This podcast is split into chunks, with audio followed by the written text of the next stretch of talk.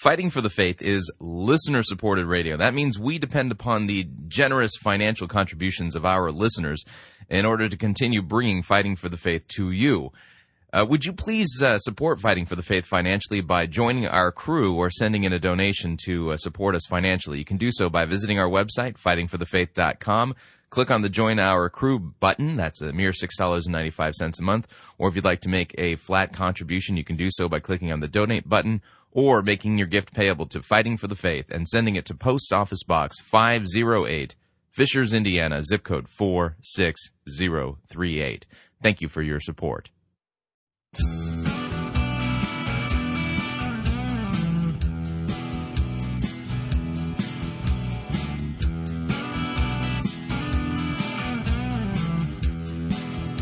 It's time for another edition of Fighting for the Faith. Friday, May 7th, 2010. Nope, we're not doing Friday Light today. We're doing a regular program.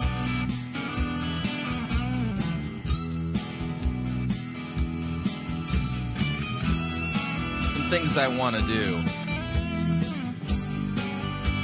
Stuff we didn't get to cover yesterday that I think we should.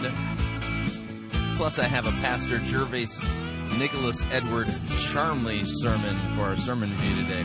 Thank you for tuning in. You're listening to Fighting for the Faith. My name is Chris Rosebrough, and I am your servant in Jesus Christ. And this is the program that dishes up a daily dose of biblical discernment, the goal of which is to help you to think biblically, to help you to think critically, and to compare what people are saying in the name of God to the Word of God. There is no shortage of crazy things being said out there. Uh, one of the phrases I like to use in describing it is I say the people are rolling their own theology and smoking it. Unfortunately, this is an illegal narcotic in the kingdom of heaven, and uh, we're not called to roll our own theology. Uh, creativity doesn't earn you brownie points with God, and I don't care how silly your your uh, theology is and untenable you might think it might be. Apparently, that's the the uh, standard by which you tell uh, whether something's really cool. Is it new, completely untenable, bizarre, makes your brain hurt? Yeah, that must be new. That's that's got to be true. Yeah, no. Jesus says uh, he calls us to have the faith of a child. In other words, children can get it. It's real simple. What's this what's the message we've been called to proclaim? Christ, him crucified for our sins. Yeah, it doesn't get any more profound than that, and it doesn't get any more scandalous than that. In fact, even the life we live in love towards our neighbor um, is lived under the cross and the understanding that Christ died for our sins, plain and simple. All right, it's Friday today, and well, I can't say normally we do uh, Friday Light on Fridays because Friday Light has been kind of one of those movable holidays. It, it it's like Easter; you never know when it's going to hit. Uh, you have to kind of anyway. Um, well, um, we're not doing Friday Light today. I have decided to uh, to can Friday Light for this week. I don't know. We might do it next week, but I it's it, when I find really good lectures I want to pass along, I think I'll I'll just kind of do it that way. In the meantime, today we're going to do a regular edition of Fighting for the Faith and get to some of the stories that we didn't talk about yesterday that I wanted to talk about uh, because I decided to uh, uh take the time to, well, deal with the Ed Young Jr. spin machine numero dos, um, and uh, so as a result of it. Uh, I went long in the first hour yesterday, and then we did our procrastination. I mean, our time management uh, lecture. It wasn't a. I can't. You can't even say it was a sermon. You, you just can't. Uh, we did that yesterday from Scott Hodge, and so today's edition of Fighting for the Faith. Let's see here. I'm gonna have to play. I'm gonna have to pay the play the Patricia King music for this one. Gloria Copeland, the uh, wife of Kenneth Copeland apparently uh, says that we can control the weather. weather. We can uh, rebuke tornadoes in Jesus' name. We're going to be listening to that. And uh, and then yesterday I wanted to get to these stories and didn't get to them. Um, let's see here, opening this here up. Uh, evangelicals and gays, why can't we just get along? The uh, Methodist Church has rejected uh, structural changes that would have created inclusive membership and uh, and then the Lutheran, uh, the uh, ELCA has taken the gloves off regarding the Lutheran CORE group, and uh, John uh, Paul, a PhD, has uh, has I don't know if you call this a blog post. Uh, the well, actually, it's an, a journal article from the Journal of Lutheran Ethics uh, from the May uh, from this month, May 2010, and um, wow, he uh, yeah, I'm gonna have to read this to you so you can hear what's going on here. I'm I'm kind of glad they've taken the gloves off and decided to actually show their fangs because yeah, keep in mind when uh, the liberals and the emergents uh, depart from the clear teaching of the Word of God, they claim that those who are standing by the Word of God and uh, saying, no, God's Word is clear here, that they claim that those people who are standing on the Word of God and will not be budged off of it, they're the ones being divisive. And so uh, this particular um, journal article by John Paul. Um, is a great example of um, the liberals who have departed from the Word of God, calling those who are being faithful to God's Word, uh, calling them divisive. So we're going to be uh, looking at that. And then our sermon review today in the uh, second hour is uh, from Pastor Gervase Nicholas Edward Charmley from Bethel Evangelical Free Church in Hanley, Stoke on Trent in the UK. And uh, the name of his sermon is entitled Ignorant Wise Men, and it's taken, uh, the text for his uh, sermon is taken from Acts chapter 17 and uh, in the Mars Hill uh, incident from Paul's second mi- missionary journey. So, uh, got lots of good stuff to talk about today. So, um, strap in, put your fuzzy buzzy bunny slippers on, grab your adult beverage, uh, or whirl up the treadmill, whatever is your thing, and uh, let's dive into the program proper. And um, here's a first. I, yeah, normally when you hear this music, I've reserved this particular opening for Patricia King, and well, truth of the matter is, is that before there was Patricia King, there was Kenneth Copeland and Gloria Copeland pretty much uh, doing the same thing. And so uh, Gloria Copeland. Uh, my uh, one of my friends on Facebook, a listener to the program, uh, Kevin uh, Burtnick, has uh, posted this video on his Facebook wall, and uh, and has the link has been shared on my Facebook wall. And um, you know, parent, did you know as a as a Christian you have control over the weather? Apparently, I mean, you know, this is take it. You take your name it and claim it and blab it and grab it theology uh, to its logical, well, illogical in conclusion. Well, no, illogical conclusion. Well, you get what I'm saying. Anyway, um, here's uh, you got to hear this to believe it. Here's Gloria Clo- Copeland on rebuking tornadoes. You know, you're the you're supposed to control the weather. I mean, Ken's the primary weatherman. You're supposed to control the weather. Where does it say that in the Bible? So apparently, you know, uh, you see, this is terrible news, by the way.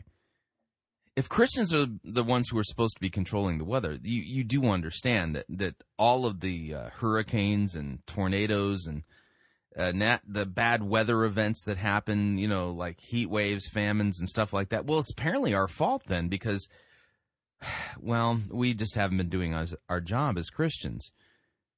Yeah, it's true. I mean, so uh, folks, I mean, next time you hear that there are thunder cells in your neck of the woods, you need to get outside and start doing your Christian duty and controlling the weather so that people's lives are saved. And if you uh, you hear of a tor- of a hurricane barreling towards the Carolina coast or the coast of Florida or you know better yet, I mean Haiti, I mean those folks they need some they need some weather controlling Christians down there. I mean they're in the middle of the rainy season right now, and it's absolutely miserable, especially after the big earthquake. And uh, so, you know, we need Christians to get down to these uh, third world uh, Caribbean islands and do their biblical duty and control the weather so that these poor, poor people, are, you know, don't experience suffering.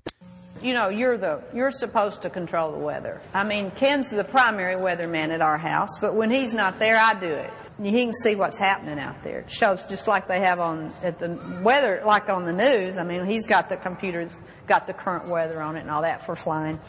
So uh, sometimes I'll hear something. I'll hear the thunder start. Maybe he'll still be asleep, and I'll say, "Ken, you need to do something about this." But you are the one that has authority over the weather. One day, Ken and Pat Boone. They're all saying amen to that. Uh, can somebody please give me a clear passage of scripture that states any such thing? I mean, I, I do remember Jesus uh, performing some weather miracles. I'm fully aware that he did that. Um, uh, the apostle Paul, Peter, James, no, no, no weather uh, related miracles from those guys. we were in Hawaii at their house, and we were they were sitting outside, and there was a weather spout out over the ocean, and that's like a tornado except it hits the water. And so they were sitting there and they just watched it, rebuked it. It never did anything. One day, I was in the airplane in the back, and my little brother was in the back with me, and Ken was up front flying, and we were not in the weather because we don't fly bad weather, but we, we could see the weather over here. And I looked out the window, and that tornado came down just like this, down toward the ground. And Ken said, I rebuke you in the name of Jesus. You get back up there. So this is how I learned how to talk to tornadoes. I saw this. And that. this. I, I, I think we might need to get Gloria Copeland. Uh, uh, we might need to have her checked into a facility. Um, so that's where you learned how to talk to tornadoes, huh, Gloria? Yeah. Uh, do they uh, talk back to you? Do, uh, did the tornadoes ever have anything they, they want to say in response when you're talking to them? Tornado went woo woo.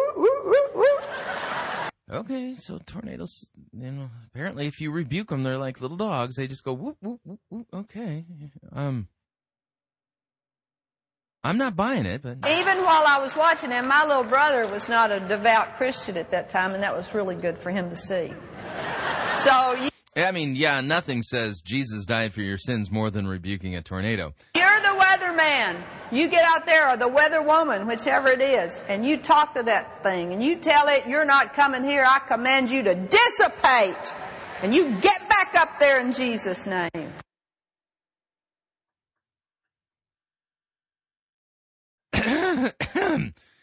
Um, um, uh, what do you say to something as profoundly ridiculous and stupid as that? I think it just uh, speaks for itself. Um, now, folks, if you've uh, been able to, you know, I mean, this, I mean, opens up a whole new form of evangelism, I and mean, we, you know, forget being missional. Let's be uh, weatheral. You know, let's go out and let's. I mean, seriously, we need to get out there and do some weather ministry you know, and you know, go out there and demonstrate the power of our positive confession, and uh, you know, take submission, you know, and, and just basically take control of and bring into submission all that rogue weather out there. You know, t- tornadoes, you shouldn't be afraid of them. They're just like puppy dogs. You, st- you rebuke them and they stick their uh, funnel between their legs and, and, and, you know, go yipping down the road like a, a whipped puppy. I just, yeah, you you just can't make this stuff up anymore. You just I this is a, that's about as silly as the Holy Ghost hokey pokey. All right, moving along. From the Huffington Post, headline reads Evangelicals and gays. Can't we just why can't we just all get along? Okay, this is written by. Uh, hang on a second here. I got to. Uh, the Reverend Patrick S. Chen Cheng, uh, Ph.D. Yeah, PhD. I mean, that, that means if he has a doctorate, that means you can't challenge him. You you just have to believe him uh, because he has a doctorate, you know, and that means everything he says is absolutely true. I mean, that's all there is to it. So I mean, you know, I bow to the PhD, and you know, no, that's not how it works. Um, yeah, even PhDs get to have their stuff tested according to the Word of God. Because here's the deal: Jesus Christ, um, he's got better credentials than any PhD on the planet. Jesus has better credentials than me, than you, than anybody. And even though he didn't go to uh, Harvard, he didn't go to Princeton Divinity School, uh, even though he didn't have the opportunity to be taught um, higher criticism by Bart Ehrman down at the uh, at, down at, in North Carolina in Chapel Hill. Um, even though he didn't have that, uh, I mean, he didn't have the ability to run in the scholastic crowd, Jesus actually has better credentials than all of them. And you're going, well, how is that possible? Plain and simple. He's God in human flesh. If the Bible's God's word, well, Jesus being God in human flesh is really an expert on the Bible. And it would really be unwise, just terribly unwise, to have a different opinion of Scripture than the opinion that Jesus had, or to take a different tact when it comes to Scripture than Jesus took.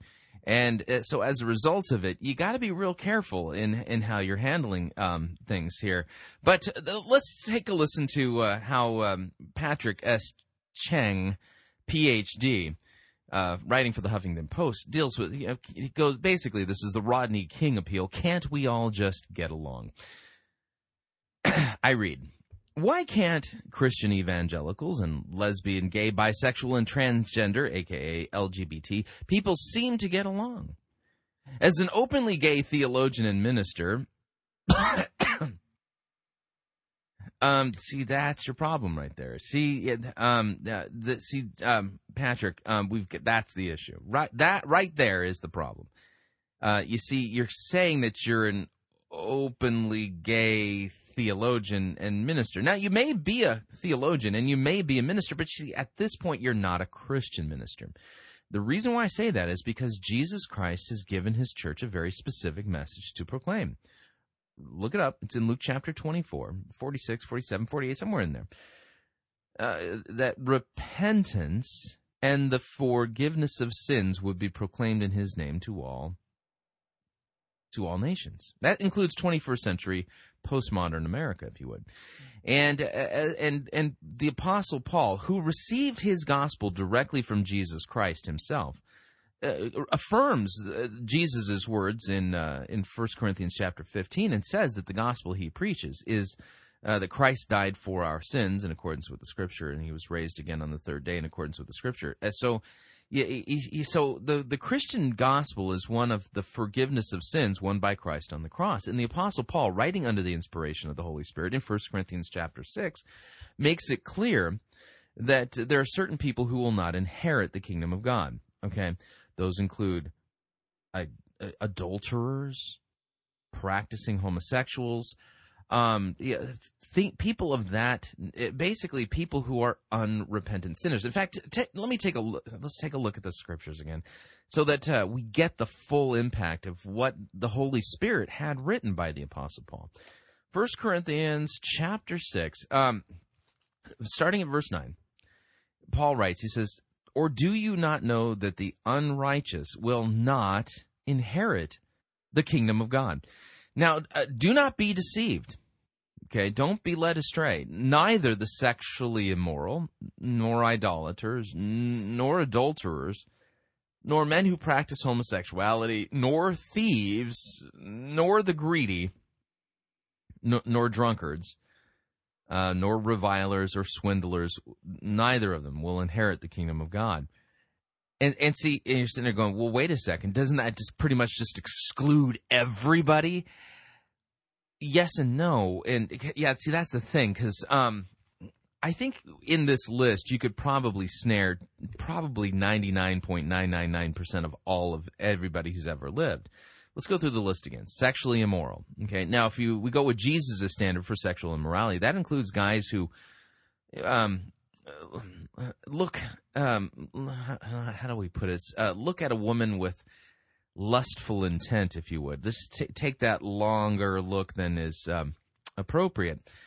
Um, and, and so that would count as sexual immorality in Jesus' eyes, because that's what Jesus taught about in the uh, Sermon on the Mount. Um, idolaters, people who trust in things, anything else other than God. Um, you know that the thing that they they trust in.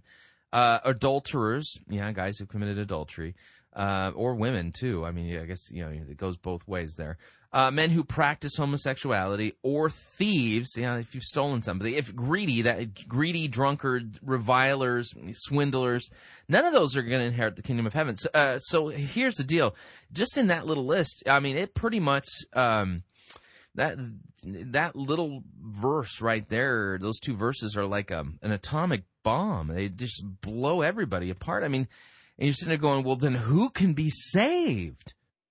If if none of those people are going to inherit the kingdom of God, um, who is going to inherit the kingdom of God? Notice in the list though, we we got sexual immorality, adultery, stealing, drunkards, revilers. I mean, it's a pretty broad list. But see, then we got verse 11, and, and the Apostle Paul says, and such were, were some of you. Such and such were some of you. Yeah, yeah. See, Paul is writing there, in you know, it using uh, a past tense uh, uh, word there, um, basically talking about them as they used to be, not as they are. And you say, well, wait, a second, what are you talking about here? Yeah, but see, here's what happens. But watch this. He says, but you were washed, you were sanctified, you were justified in the name of the Lord Jesus Christ and by the Spirit of our God. Uh, you see, now here's so what's the thing that makes the difference of the whole world? being washed in the sanctifying blood of Christ, if you would, it's washed in baptism and having your sins washed away, uh, that being sanctified, justified in the name of the Lord Jesus Christ. You see, those who've been given the gift of repentance and the forgiveness of sins in Jesus' name, God no longer considers them to be greedy, drunkard, revilers, swindlers, um, sexually immoral, idolatrous homosexuals. God doesn't see them anymore. See, when you are brought to repentance and the forgiveness of sins in Jesus' name, you're washed, you're sanctified, you're declared righteous in Christ. And so, as a result of it, I mean, we don't, the Christians don't consider themselves really. Um, as people who are you know identified you know they don't identify themselves with their sin i mean that would be like i mean to do so would pretty much be like claiming that dead people still make decisions in the affairs of people today um you know that uh, you know somehow my dead grandpa you know I, that i need to get his blessing uh, before i make a decision to uh, you know to make a trip to minnesota yeah, he's dead. He, he has nothing to say on the matter, and he's not anymore involved in the affairs of what goes on here. In the same way, uh, Christians are dead to sin. We're baptized into Christ. We're dead to it. And so we don't identify anymore with our sin. We identify it. We our identities are in Christ because we are buried with Him. We're raised with Him. Our hearts are circumcised by Christ. We're washed. We're redeemed. Our sins are atoned for. God's wrath has been propitiated. He has rescued us from slavery to sin, death, and the devil. You see, so already, I mean, just in the opening words of this uh, opening paragraph, um, we've got a problem, and that is is that um, um, Patrick Cheng, who writes for the Huffington Post, says he's an openly gay uh, theologian and minister. Now, he may be a theologian, he may be a minister, but he's not a minister of the gospel of Jesus Christ. He's not a Christian minister. He's not bringing the message that Jesus told us to bring repentance and the forgiveness of sins in his name. So there's the problem right there. He's a the- he's rolling his own theology and uh, he's uh, he's practicing his own theology too because in his in practicing his own theology um, well he's not right he does not come to the point where he run, understands that homosexual sin just like idolatry and thieving these are sins that Christ died for, and he calls us to repent of them and to be forgiven for them. So we continue. Uh, it says, as an openly gay theologian and minister, I, have been troubled by the increasingly polarized discourse and the apparent lack of compassion and respect that each side has shown for the other. Neither side is blameless. It often seems like both evangelicals and LGBT people are more interested in winning the culture wars on their own terms than in understanding and recognizing the full humanity of other uh, uh of the other. Okay, uh, I'm not exactly sure what that means. Um, I, I, admit there's people out there fighting the culture war. Um, I'm here preaching the gospel. And uh, so he, I have no problem in basically saying to you, Patrick, listen, all those LGBT folks out there, they're just as sinful and human as I am.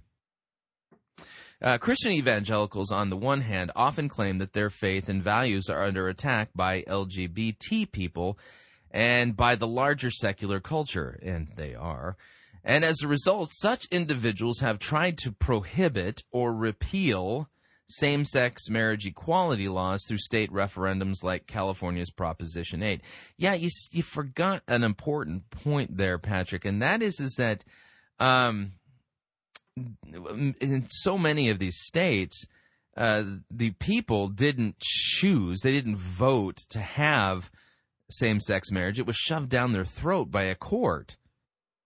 You know, uh, some court that found an invisible right somewhere in the in the state constitutions uh, that uh, somehow you know who knew that you know that the state constitutions had hidden in them these secret rights to for homosexuals to become married. I mean, and so as a result of it, you know, if you remember how the events go, the these courts, these liberal courts discovered this invisible right and then basically opened the door up for same-sex marriage. And what ended up happening is is that the voters in those states they did the thing that was legal to do. They went out and collected signatures, had a an initiative put on the ballot, and the people in the states voted. Plain and simple. They voted. You know, uh, you know, we want same-sex marriage, yes or no. We don't want same-sex marriage, yes or no. And over and again, the electorate has chosen to say no. Homosexuals, although they're human, just as human as I am, and although um, you know, although you know we don't have a problem with them doing their thing, I guess. Uh, that's we're not going to grant them the status of marriage in their relationships because that's just not right, and you know for whatever reason. So uh, you, you got to keep in mind, remember how the stories unfold. Okay. Anyway, they've also tried to pass laws that would impose criminal penalties up to and including the death penalty upon LGBT, uh, LGBT people around the world. This is, he's referring to. Uh, there's an African nation uh, that uh, was talking about that. LGBT people, LGBT people, on the other hand, often see Christianity and organized religion as the number one enemy with respect to achieving full legal rights really uh, so apparently uh, you know they won't stop until they are allowed to until they force us to see uh, homosexual marriage as marriage that's apparently full legal rights. As a result many lgbt people seek, seek to remove all traces of spirituality from the public realm. In fact some of these individuals insist on keeping the wall of separation between religion and society so high that many people in faith, including LGBT people of faith, find it difficult, if not impossible, to talk about their deepest passions and theological beliefs outside of their communities of worship. Things are changing, however, with respect to the traditional evangelical hostility towards LGBT, LGBT, traditional evangelical hostility. Um, no, um, evangelicals are not traditionally hostile towards um, homosexuals. Evangelicals are commanded by Christ to love homosexuals and to tell them the truth and call them to repentance and the forgiveness of sins in Jesus' name. That's not hostility. Uh, Jesus Christ loves homosexuals so much that he died for their sins. That's not hostility, that's love. There's a big difference. Anyway, a growing number of, quote, Christian evangelicals, including Brian McLaren, yeah, he's not a Christian evangelical. Tony Jones, nope, not a uh, evangelical. Andy Marin are challenging the status quo with respect to LGBT people, even to the point of drawing sharp criticism from their fellow evangelicals. I'm sorry, but Brian McLaren and Tony Jones are not evangelicals. They are emergent liberals. Uh, these courageous evangelicals, they're not evangelicals, believe that it is time to bracket the biblical and theological disagreements in this area and focus instead on the urgent task of repairing the broken relationships between evangelicals and LGBT. LGBT people. Yeah, see, that's the problem. Again, uh, f- first of all, uh, let's, in case you haven't heard, McLaren and Tony Jones, they're not evangelicals, they're emergent liberals, okay? And uh, listen, I, I understand that there's hostility and animosity in the LGBT uh, community against evangelicals. I get it. But see, the bigger relationship uh, that evangelicals are more concerned about, uh, the bigger relationship. I see. Listen, I understand that there's going to be some people that are just never going to like talking to me about this issue because I'm going to constantly tell them about repentance and the forgiveness of sins and tell them truthfully that God has already revealed and God has spoken that homosexuality is a sin. And so, as a result of it, the broken relationship I'm most interested in focusing in on is the broken relationship between homosexuals and God. Okay? And how Christ has come to to address that. In fact, Christians have been given the ministry of reconciliation. In fact, let me uh, pull this up in my computerized Bible here. Uh, I want to make sure that you know I'm quoting it correctly. Hold on.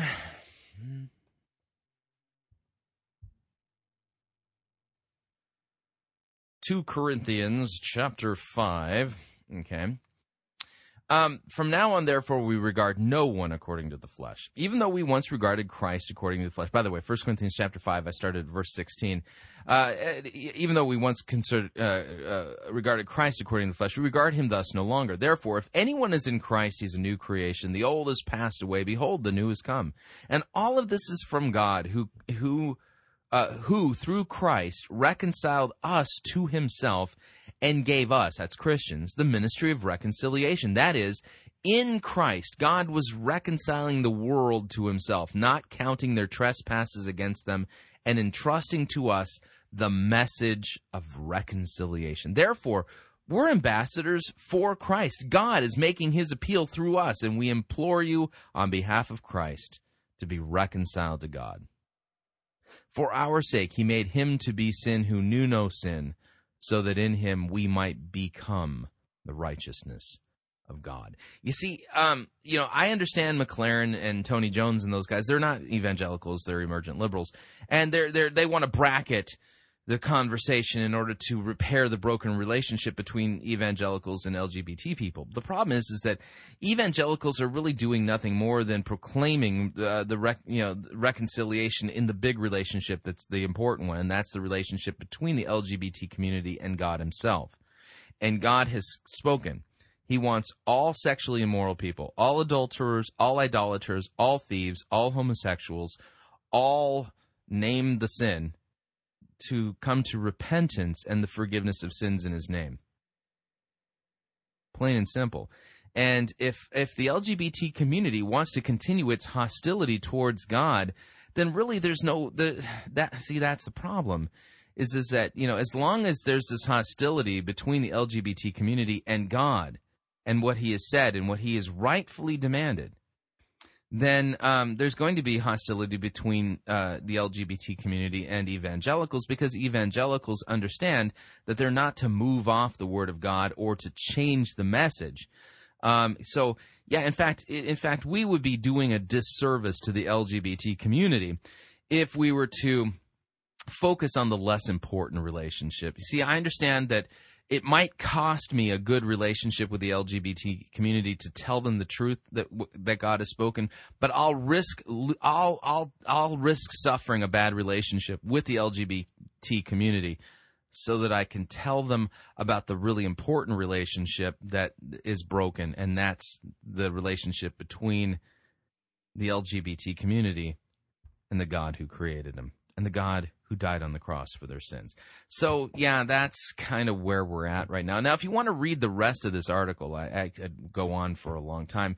It's at the Huffington Post in the religion section. It's by Patrick S. Cheng, C H E N G, Evangelicals and Gays. Why can't we all just get along? Well, as soon as you surrender, I mean, as soon as you repent and are forgiven of your sins, I mean, we get along just swimmingly. I mean, it's just I'm just saying. Anyway, anyway, we're up on our uh, first break. If you'd like to uh, email me regarding anything you've heard on this edition or any previous editions of Fighting for the Faith, you can do so. My email address is talkback at fightingforthefaith.com.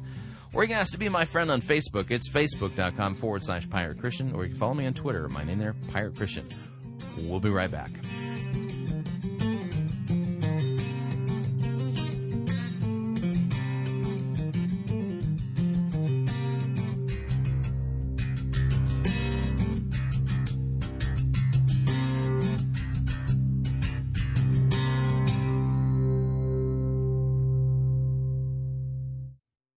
Good in the sack is not the measure of true Christian sanctification. You're listening to Fighting for the Faith.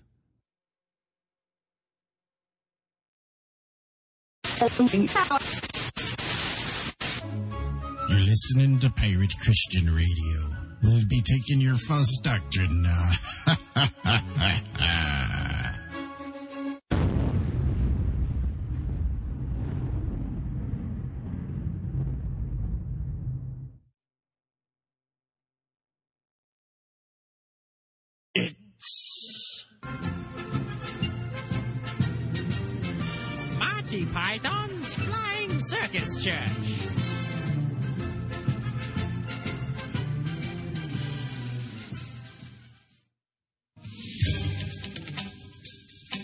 Let's face it, it's a visual age, and the old Bible is impractical and irrelevant. But that shouldn't hamper your spiritual growth. If you're tired of all those words like atonement, sin, justification, and all that deep stuff about God, look no further. Announcing The Massage, a new Bible version that puts you and your personal needs central.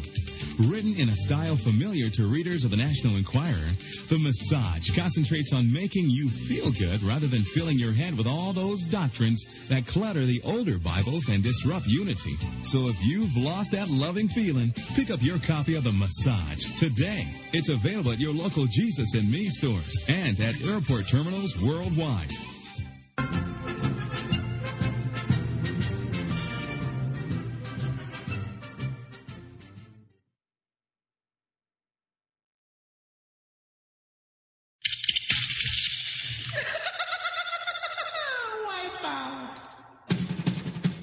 Spring and summer travel seasons are just around the corner, and the last thing you want to do is pay more for your airfare, hotel, and rental car than you need to. That's why Pirate Christian Radio is proud to have CheapOair as one of our featured advertisers. CheapOair has over 18 million flight deals, low airfare guarantees, and 85,000 negotiated hotel rates around the globe. And if you visit our website, piratechristianradio.com forward slash cheap, we have a promo code that will save you an additional $10 off of CheapOair's already low prices. So visit piratechristianradio.com forward slash cheap, write down the promo code, click on the web banner, and book your spring or summer travel today. And remember, a portion of your purchase at CheapOair will go to support Pirate Christian Radio. That web address again is piratechristianradio.com forward slash cheap. Thank you for your support.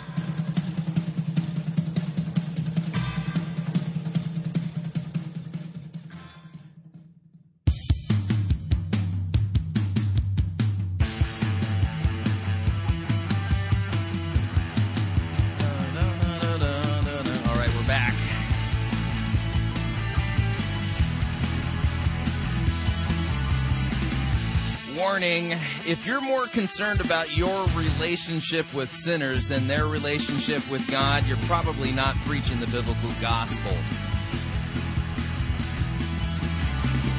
Need to remind you all, Fighting for the Faith is listener supported radio. That means we depend upon your financial partnership with us and your generous financial contributions in order to continue to bring Fighting for the Faith to you as well as to the world. You can support us financially by visiting our website, fightingforthefaith.com. When you get there, you'll see two friendly yellow buttons. One says join our crew, the other says donate. Uh, when you click on join our crew, what you're doing is signing up to automatically receive, uh, not receive, send in, uh, contribute $6.95 every month to support Fighting for the Faith and Pirate Christian Radio. And once we get to a thousand listeners, we are we're, we just need a little less than 300 folks to sign up. Uh, once we get to that number, then we'll able be able to pay our bills every month. Kind of important, and then we'll talk about our next financial goal after that because we have we have others. And of course, if you'd like to contribute above and beyond, you can do so by clicking on the donate button, or you can make your gift payable to Fighting for the Faith and send it to Post Office Box 508, Fishers, Indiana, zip code 46038.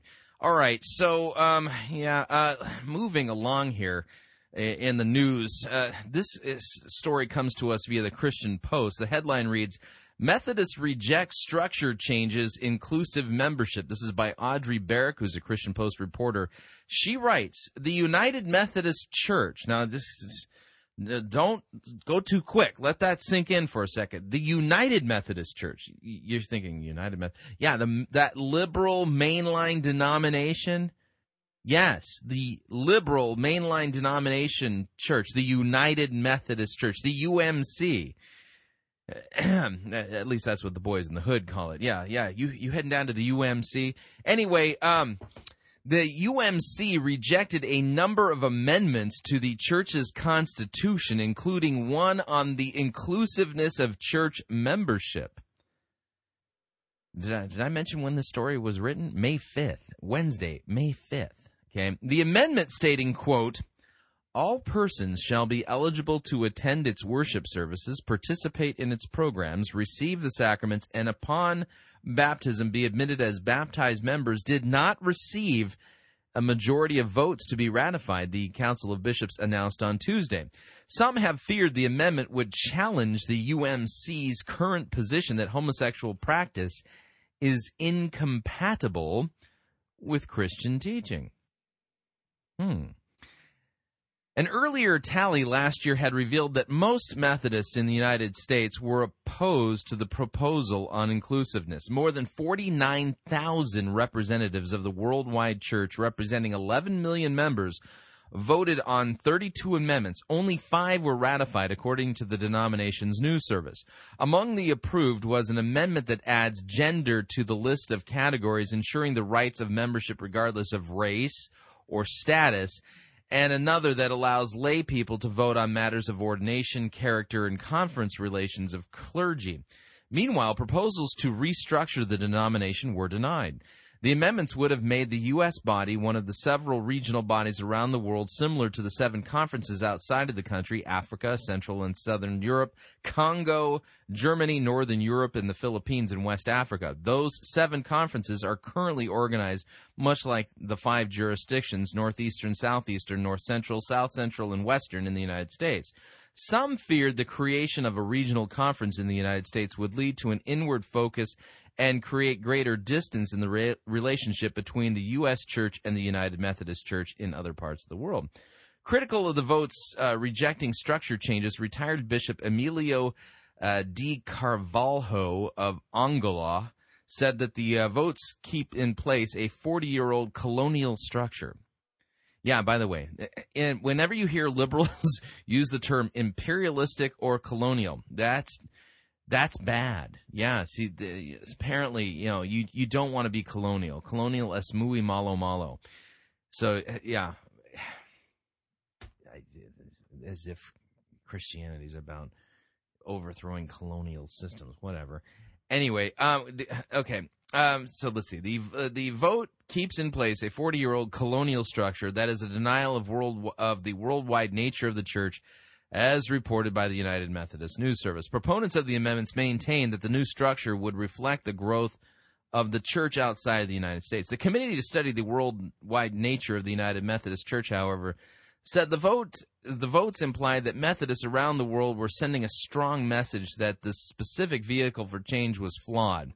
It left many issues open to broad interpretation, the committee stated. It was unclear how the changes, if approved, uh, would have been implemented. So there you go. Uh, one of the world's largest liberal church bodies was given the opportunity to, well, be inclusive when it came to practicing homosexuals, and, um, well, they turned it down. What a setback. I mean, just. Okay. now for the story I've been really waiting to get to. From the ELCA.org website, from their Journal of Lutheran Ethics, May 2010, uh, uh, the, an article entitled The Core of Lutheran CORE American Civil Religion and the White Male Backlash. Hmm. Yeah, you know when liberals are pulling off their gloves and that they're getting that they're ready to get into a real nasty fight with you when they notice the fact that you are a white male. Now, I just something I wanted to point out. When I listen to liberal rhetoric, and I listen to a lot of it, I mean, they talk about being a colorblind society. I mean, what does being a white male have to do with anything? I mean, shouldn't we be judged by the by our the, uh, the, the our character and not by the color of our skin? I mean, I must admit, I I am a white male, and um, you know, I just don't like it when those liberal racists uh, point out the fact uh, when they engage in well racial profiling. Yeah, I, I hate it when they do that, especially when the theologues do it. the um the story begins with um, a quote, a, a Bible passage, Romans chapter two, verses one through five, and then verse eight. Okay, this this is again by Jon Pahl, PhD. Uh, here's what Romans uh, 2, 1 through 5, verse, and verse 8 says You have no excuse, whether you are. Uh, whoever you are, when you judge others for in passing judgment on another, you condemn yourself because you, uh, because you, the judge, are doing the very same things. Do you despise the riches of God's kindness and forbearance and patience? Do you not realize that God's kindness is meant to lead you to repentance?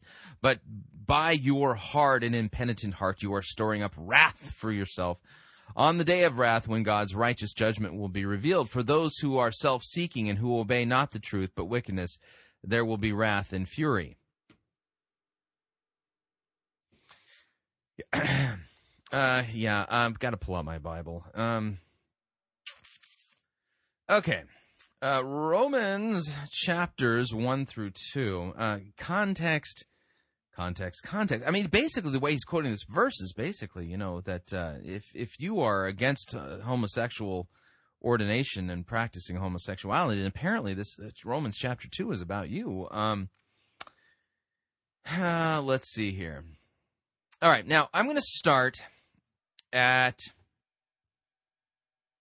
because remember our three rules for biblical interpretation context context, context. since he started with a biblical passage i want to you know stay in the bible um, okay so we're going to start at romans chapter 1 verse 18 and we're going to do some reading here and i want you to kind of watch what happens what paul's doing here. Because all of this is from romans chapter 1 verse 18 all the way through to the end of romans chapter 3 is one sustained argument. Okay. And if you don't understand that there's that this is all part of one point, one big thing that Paul is trying to make, one big point that he's trying to make, you kind of you'll miss the whole point. Now listen. So what happens here in Romans one, starting in verse eighteen, all the way through to uh, ending in the beginning portion of chapter three, is that Paul is going to show that all human beings are under sin, whether they're Jew or Gentile whether they have the law or don't have the law, everybody is under sin. That's the idea. And then he's going to present the solution of that as the gospel Christ crucified for our sins and the free forgiveness of sins in Jesus Christ. Let me point this out. So if you have your Bible, Romans chapter 1, starting at verse 18, we read, For the wrath of God is revealed from heaven against all ungodliness and unrighteousness of men who by their unrighteousness suppress the truth. For what can be known about God is plain to them, because God has shown it to them. For his invisible attributes, namely his eternal power and divine nature, have been clearly perceived ever since the creation of the world in the things that have been made, so that men are without excuse. For although they knew God, they did not honor him as God or give thanks to him, but they became futile in their thinking, and their foolish hearts were darkened. Claiming to be wise, they became fools, and they exchanged the glory of the immortal God for images resembling mortal man and birds and animals and creeping things. Therefore, God gave them up in the lusts of their hearts to impurity, to the dishonoring of their bodies among themselves, because they exchanged the truth about God for a lie. And they worshiped and served the creature rather than the Creator, who is blessed forever. Amen. Well, for this reason, God gave them up to dishonorable passions. For their women exchanged natural relations for those that are contrary to nature, lesbianism, And the men likewise gave up natural relations with women and were consumed with passion for one another. Men committing shameless acts with men and receiving in themselves the due penalty for their error homosexuality. And since they did not see fit to acknowledge God, by the way, it gets worse from here. Uh, homosexuality is not as is not the worst. Listen to this. And since they did not see fit to acknowledge God, God gave them up to a debased mind to do what ought not to be done. They were filled with all manner of unrighteousness, evil, covetousness, malice. They were full of envy, murder, strife, deceit, maliciousness. They are gossips slanderers, haters of God, insolent, haughty, boastful, inventors of evil, disobedient to parents, foolish, faithless, heartless, ruthless, though they know God, God's decree that those who practice such things deserve to die, they not only do them, but they give approval to those who practice them. Therefore, you have no excuse, O man, every one of you who judges. For in passing judgment on another, well, you condemn yourself. Because you judge, because you, the judge, practice the very same things. Now we know that the judgment of God rightly falls on those who practice such things. Do you suppose, O oh man, you who judge those who practice such things and yet do them yourself, that you will escape the judgment of God? Or do you presume on the riches of his kindness and forbearance and patience, not knowing that it's God's kindness that is meant to lead you to repentance? But because of your hard and impenitent heart, you are storing up wrath for yourself on the day of wrath when God's righteous judgment will be revealed.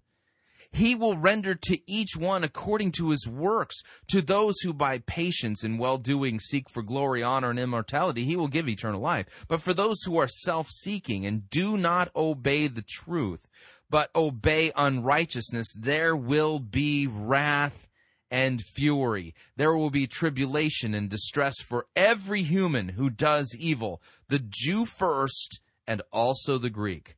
But glory and honor and peace for everyone who does good, the Jew first and also the Greek. For God shows no partiality.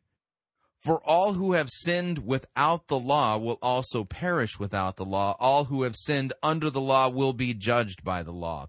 For it is not the hearers of the law who are righteous before God, but the doers of the law who are justified.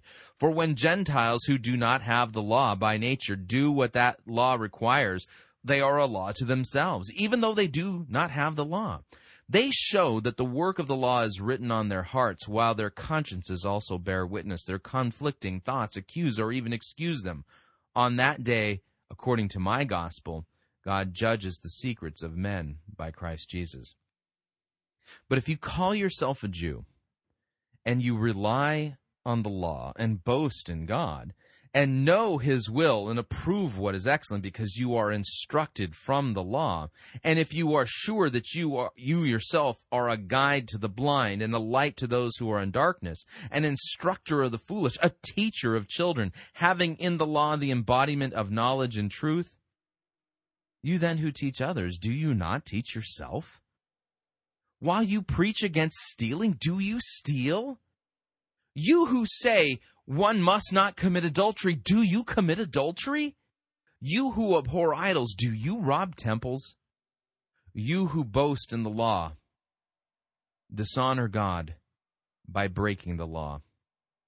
For as it is written, the name of God is blasphemed among the Gentiles because of you.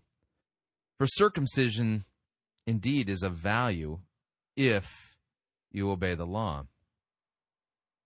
But if you break the law, your circumcision becomes uncircumcision. So, if a man who is uncircumcised keeps the precepts of the law, will not his uncircumcision be regarded as circumcision?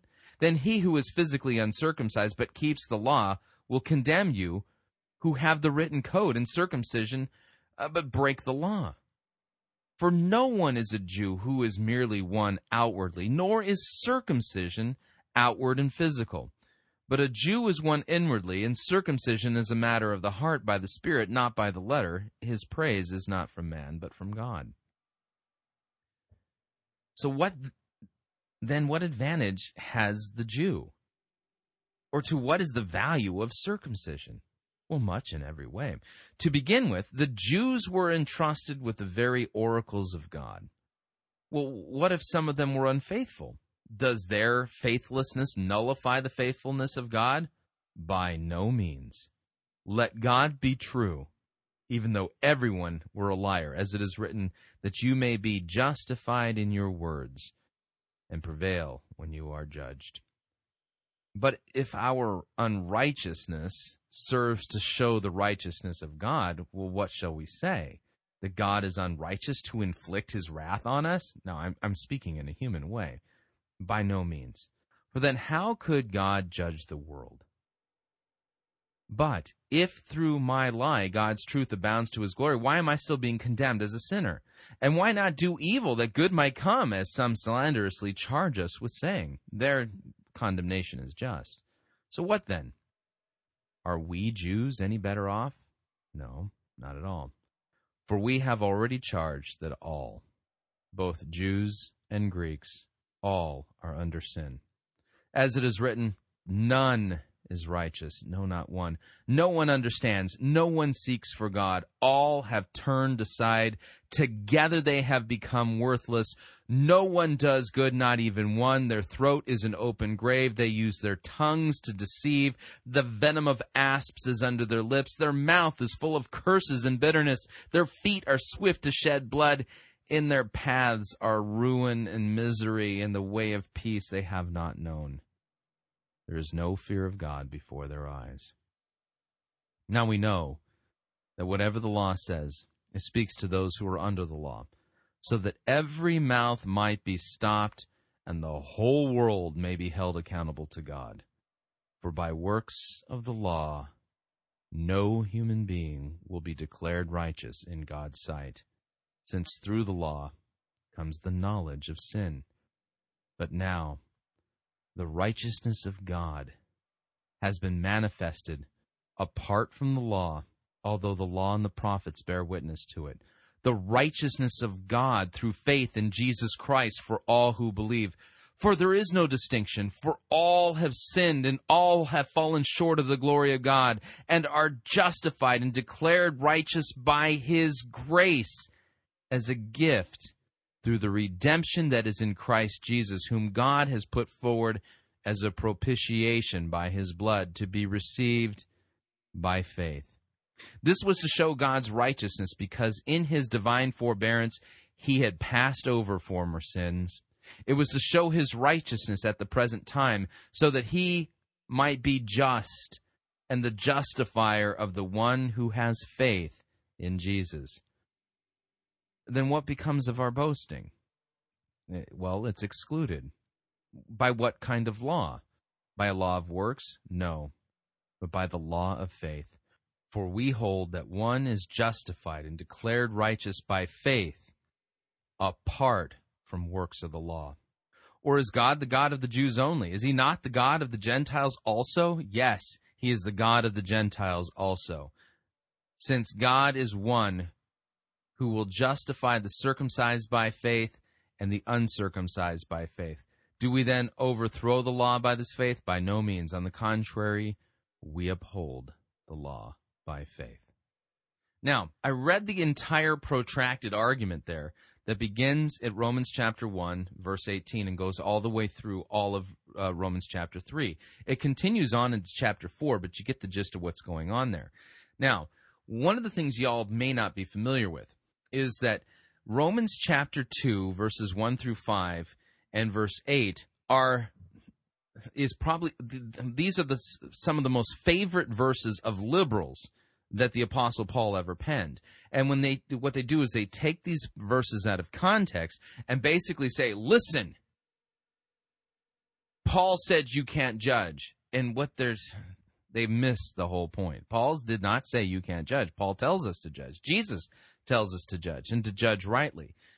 This Romans chapter 2 verse 5 is not about whether or not you judge. It's about it's a protracted argument by the apostle Paul when you read the whole thing in context. What he does and you heard it for yourself, he tears everybody down by the law. He puts everybody under the condemnation of the law, and then he sets us free by faith in Christ. All have sinned, all have fallen short. And in Romans chapter 1, he begins talking about the you know the wrath of God and includes in the list of sins things that are wicked and evil that come about as a as a result of what as as a natural fruit of men who suppress the truth is homosexual behavior. It's clearly there in Romans chapter 1. Okay? So here Dr. Pahl rips Romans 2 1 through 5 verse 8 and verse 8 out of context and then he begins with his article. Number one. Yeah, by the way, he numbered these. Empires divide to conquer. Oh, okay. Empire. See, what I, listen, in liberal speak, colonialism and em- empires. Ooh, very bad, very bad. Christians have often been prevented from the fullness of our witness to the gospel, if not completely conquered by internal bickering that resolves upon historical examination into causes that have less to do with the central doctrines or practices of Christianity than with jockeying for position in relationship to imperial privilege.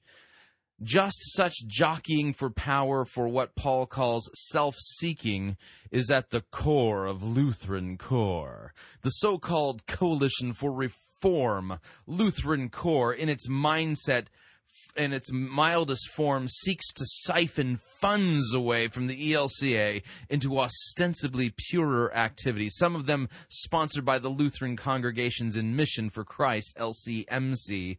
In the most extreme form, CORE seeks to foment schism and to organize dissenting ELCA congregations into a new church, the North American Lutheran Church. Now I'm reading it like that. Why? Because he's made Lutheran CORE out to be an imperialistic, schismatic, political, money grubbing machine. No, they can read their Bibles. Last year, last summer, when the ELCA voted to ordain unrepentant, practicing homosexuals, it was clear that they had finally and ultimately abandoned the clear teaching of God's Word and they couldn't stay in fellowship with those who had departed the clear teaching of God's word. The ELCA leadership is heretical. It's not about empires, it's not about political privilege, it's not about money. It's about what God's word says. Let me continue. Lutheran CORE claims to represent Lutheran orthodoxy, but as I shall show, in fact, abandons historic Lutheranism at crucial turns in favor of an American civil religion. This accretion of an American imprint on CORE's version of the Lutheranism mirrors at the epigraph from Paul suggests how CORE leaders have repeatedly accused faithful ELCA leaders of having themselves sold out to America. Even more, the leaders of the Lutheran CORE, because they assert a self righteous American moralism about sex in marriage as a litmus test of ecclesiastical purity. Uh, hold on a second here. Um, I'm not the biggest fan of Lutheran CORE. Let's make that clear. I think they're they're still wrong because they're going to be breaking away from the ELCA with female pastors, which is clearly forbidden by God's word. Uh, That being said, though, no, the Lutheran CORE is not asserting a self righteous American moralism about sex and marriage. This is not about American moralism. This is about what God's word clearly teaches. Earlier in the program, I read 1 Corinthians 6, pointed people back to Christ and the gospel. If your pastor is basically saying that homosexuality is not a sin, then that is a clear litmus test that he has abandoned the clear teaching of God's word and he's not teaching the biblical gospel. And in fact, he's not loving homosexuals. He's actually doing them a huge disservice and probably hates them because he doesn't love them enough to tell them the truth that their sin has earned them hell and they need to repent and be forgiven.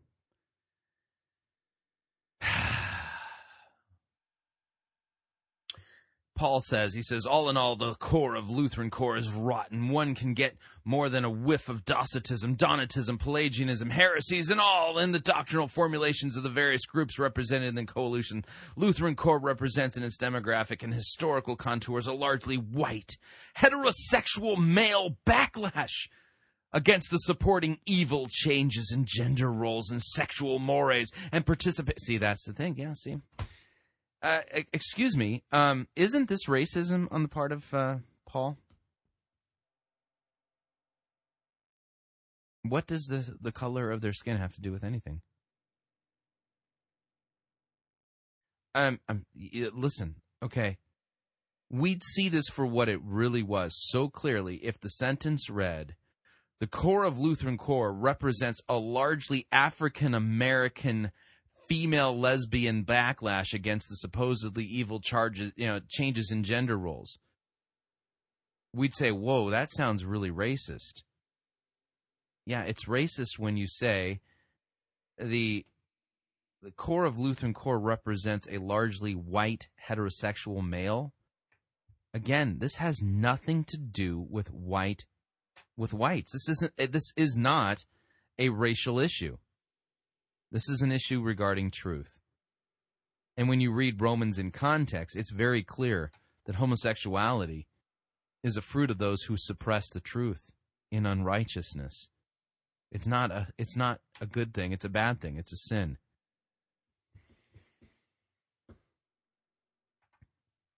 Most fundamentally, the Lutheran, co- uh, the leaders of Lutheran CORE have come to the brink of dividing the church in an attempt to hold on to or to carve out some power.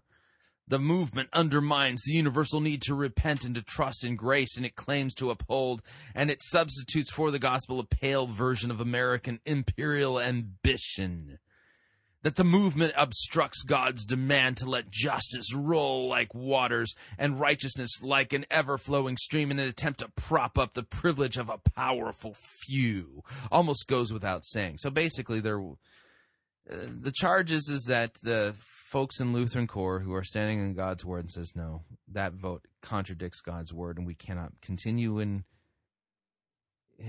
in consciously to maintain are standing in the ELCA because the ELCA has abandoned the clear teaching of the Word of God.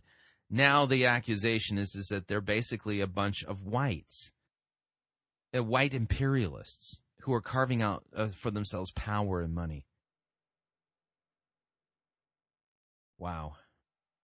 So there you have it. Don't don't contradict the E ELCA and homosexuality. They might point out the fact that you're white. This is just racist propaganda. I mean, this is not theology. This is I wow. If you want to read it, it's at elca.org, and um, they have a link to a section called the Journal for Lutheran Ethics. It's the May 2010 edition, uh, written by Jon Pahl, P A H L. So, we'd love to get your feedback, by the way. If you'd like to email me regarding anything you've heard on this edition or any previous editions of Fighting for the Faith, I would love to get your feedback. My email address is talkback at fightingforthefaith.com, or you can ask to be my friend on Facebook. It's facebook.com forward slash pirate Christian, or you can follow me on Twitter. My name there, Pirate Christian. We'll be right back.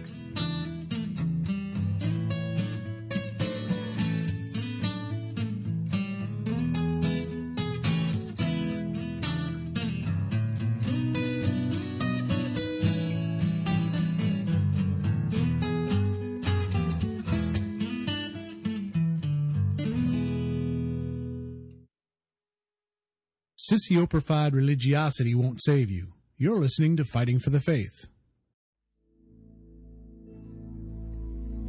This is the air I breathe.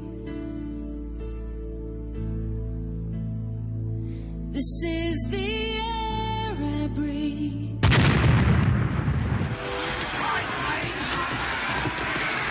I've had enough of this sissy, pansy, cannon fodder written music you have the audacity to call worship.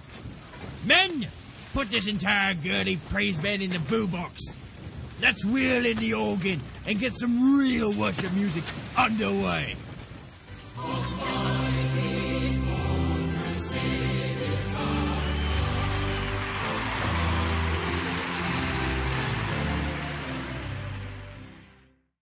Ye be listening to Pirate Christian Radio. Hi, Chris Rosebrough here to talk to you about auto insurance. As the father of two teenage drivers, I know how expensive auto insurance can be. But as expensive as auto insurance is, it's nothing compared to the cost of not having it when you need it.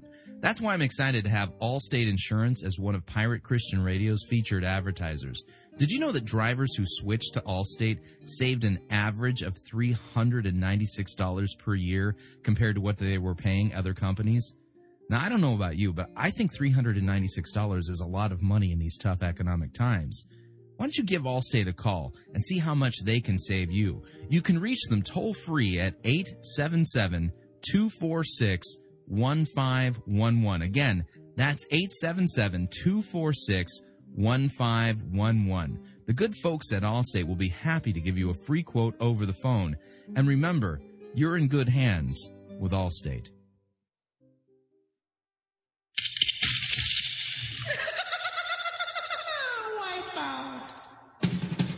The spring and summer travel seasons are just around the corner, and the last thing you want to do is pay more for your airfare, hotel, and rental car than you need to. That's why Pirate Christian Radio is proud to have CheapOair as one of our featured advertisers. CheapOair has over 18 million flight deals, low airfare guarantees, and 85,000 negotiated hotel rates around the globe. And if you visit our website, piratechristianradio.com forward slash cheap, we have a promo code that will save you an additional $10 off of CheapOair's already low prices. So visit piratechristianradio.com forward slash cheap, write down the promo code, click on the web banner, and book your spring or summer travel today. And remember, a portion of your purchase at CheapOair will go to support Pirate Christian Radio.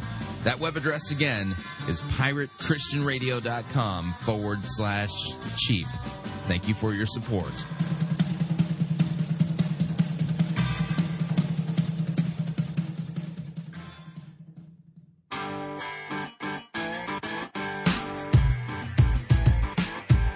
Okay, we're back. Hour number two of Fighting for the Faith.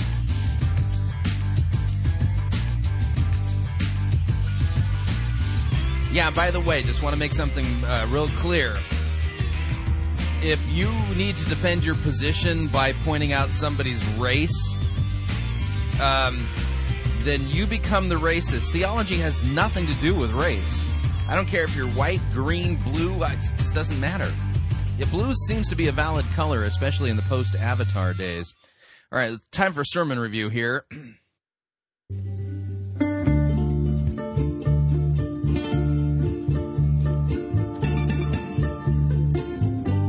The good, the bad, and the ugly. We review it all here at Fighting for the Faith. We are an equal opportunity sermon reviewing service. Today's sermon comes to us via Pastor Gervaise Nicholas Edward Charmley. He is a pastor at Bethel Evangelical Free Church in Hanley, Stoke on Trent, in the UK. Name of the sermon Ignorant Wise Men.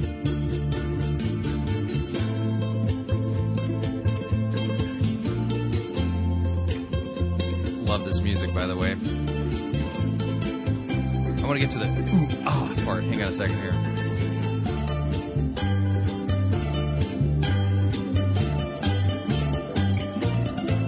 I hate it when I get distracted by my own music.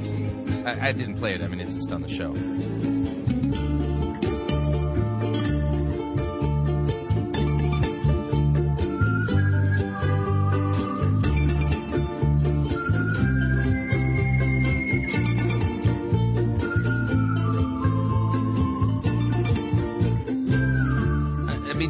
Whistle that cool, you know, you know, they just.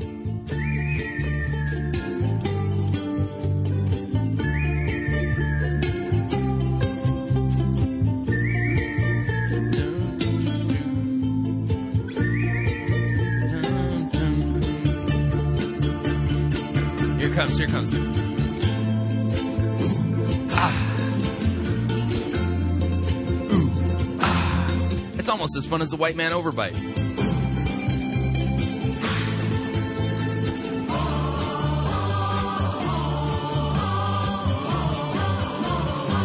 If you could see me now, you would have thought I lost my mind. Let's kill the music. Anyway, sorry about that. We're, Pastor pa- Pastor Charmley's uh, sermon, by the way, is fantastic, and um, I want you to pay attention to this.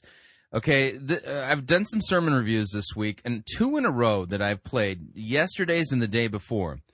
Uh, the the pastors supposedly preaching the so-called sermons, uh, they're more like lectures, really didn't do any kind of job whatsoever that can be called good uh, when it came to telling you correctly what God's word taught.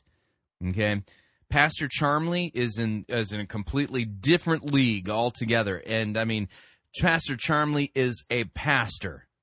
Those other guys, they're just upstart um, self help peoples. And so, what you'll see here is in our sermon, Pastor Charmley is going to begin by reading a large and long section of Scripture. And then he's going to do the unthinkable. He's going to actually preach Christ and Him crucified from the text. He's going to rail against sin. He's going to rail against idolatry, false doctrine, and he's going to present as the solution. Guess who? Guess who? Guess what? Jesus Christ and Him crucified. Ah! Sorry. I mean, that's really what it's all about when it comes to preaching, isn't it? Okay, so without any further ado, here is Pastor Gervaise Nicholas Edward Charmley on ignorant wise men. Our scripture reading is found in the book of Acts, Acts and chapter 17, 17th chapter of the book of Acts. And we are continuing, of course, in the account of Paul's second missionary journey. Acts chapter 17. Now, when they had passed through Amphipolis and Apollonia, they came to Thessalonica, where there was a synagogue of the Jews. Then Paul, as his custom was, went in to them, and for three Sabbaths reasoned with them from the Scriptures, explaining and demonstrating that the Christ had to suffer and rise again from the dead, and saying, This Jesus whom I preach to you is the Christ. And some of them were persuaded. The great multitude of the devout Greeks and not a few of the leading women joined Paul and Silas. But the Jews who were not persuaded, becoming envious, took some of the leading men, some of the evil men to the marketplace, and gathering in a mob, set all the city in an uproar, attacked the house of Jason, and sought to bring them out to the people. But when they did not find them, they dragged Jason and some brethren to the rulers of the city, crying out, These who have turned the world upside down have come here too. Jason has harbored them, and these are all acting contrary to the decrees of Caesar, saying there is another king, Jesus. And they troubled the crowd and the rulers of the city when they heard these things. So when they had taken security from Jason and the rest, they let them go. Then the brethren immediately sent Paul and Silas away by night to Berea.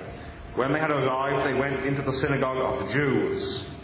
These were more fair minded than those of Thessalonica in that they received the word with all readiness and searched the scripture daily to find out whether these things were so.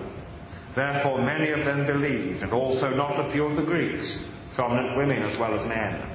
When the Jews from Thessalonica learned that the word of God was preached by Paul at Berea, they came there also and stirred up the crowds. Then immediately the brethren sent Paul away to go to the sea, but both Silas and Timothy remained there. So those who conducted Paul brought him to Athens, and receiving a command for Silas and Timothy to come with all speed, they departed. Now while Paul waited for them at Athens, his spirit was provoked within him when he saw that the city was given over to idols. Therefore he reasoned in the synagogue with the Jews and with the Gentile worshippers, and in the marketplace daily with those who happened to be there. Then certain Epicurean and Stoic philosophers encountered him, and some said, What does this babbler want to say? Others said, He seems to be a proclaimer of foreign gods, because he preached to them Jesus and the resurrection. And they took him and brought him to the Areopagus, saying, May we know what this new doctrine is of which you speak? For you are bringing some strange things to our ears.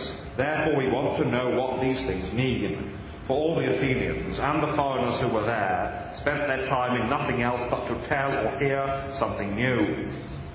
Then Paul stood in the midst of the Areopagus and said, Men of Athens, I perceive that in all things you are very religious. Rather than passing through and considering the objects of your worship, I even found an altar with this inscription, To the unknown God. Therefore the one whom you proclaim without knowing, hear my proclaim to you. God who made this world and everything in it, since he is Lord of heaven and earth, does not dwell in temples made with hands, nor is he worshipped with men's hands as though he needed anything, since he gives to all life, breath, and all things. And he has made from one blood every nation of men to dwell on the face of the earth, and has determined their pre-appointed times and the boundaries of their dwellings, so that they should seek the Lord in the hope that they might grope for him and find him, though he is not far from each one of us. For in him we live and move and have our being, as also some of your poets have said, for we are also his offspring. Therefore, since we are the offspring of God, we ought not to think that the divine nature is like gold or silver or stone, something shaped by art and man's devising. Truly, these times of ignorance God overlooked, but now commands all men everywhere to repent, because he has appointed a day on which he will judge the world in righteousness by the man whom he has ordained. He has given assurance of this to all by raising him from the dead. And when they heard of the resurrection of the dead, some mocked, while others said, We will hear you again on this matter. So Paul departed from among them. However, some men joined him and believed, among them Dionysius the Areopagite, a woman named Damaris, and others with them. We trust God's blessing to rest on the reading of his holy and precious word. Okay, that wow. Already, I mean, he, the first five minutes of this was just one long reading of scripture. It's wonderful. I mean, if Pastor Charmley did nothing else than this, he already is more faithful than than a thousand purpose-driven pastors. Uh, th- uh, this is just oh man, I, I can't wait to hear what he does with this text. Uh, let's continue. Our text is taken from the chapter that we read, the 17th chapter of the book of the Acts. Reading from verse 16 through to the end of the chapter. Acts 17, 16 to the end of the chapter. We have here the account of Paul in Athens. The gospel comes into the world for everybody. It is addressed to everybody. To the wise and to the unwise. To the learned and to the ignorant. To the Greek. To the barbarian. To the Jew. The gospel is universal in its address. The gospel speaks to man. Okay, got to point something out here. In olden days, we would say the gospel is Catholic, universal. This is what it means to be Catholic in the truest sense of the word. It's for everybody. Keep in mind, back in those days, people thought gods were regional, they were tied to particular regions. And here we've got a gospel to proclaim to Jew and to Greek, to the whole world. It's a universal gospel. It's a Catholic, small c, gospel. Good stuff. As man. And so the scriptures are not a scientific book, because scientific books can only be understood by scientists. It is not to say that the scriptures are in any way opposed to science, but they do not speak the language of science. They speak the language of the ordinary man, because the gospel speaks a language that everybody can understand. It is addressed to absolutely everybody. And we see in the book of Acts various types of people, from the Jews to the Greeks, and ignorant Greeks, ignorant Gentiles, and learned Gentiles. All sorts of people hear the gospel.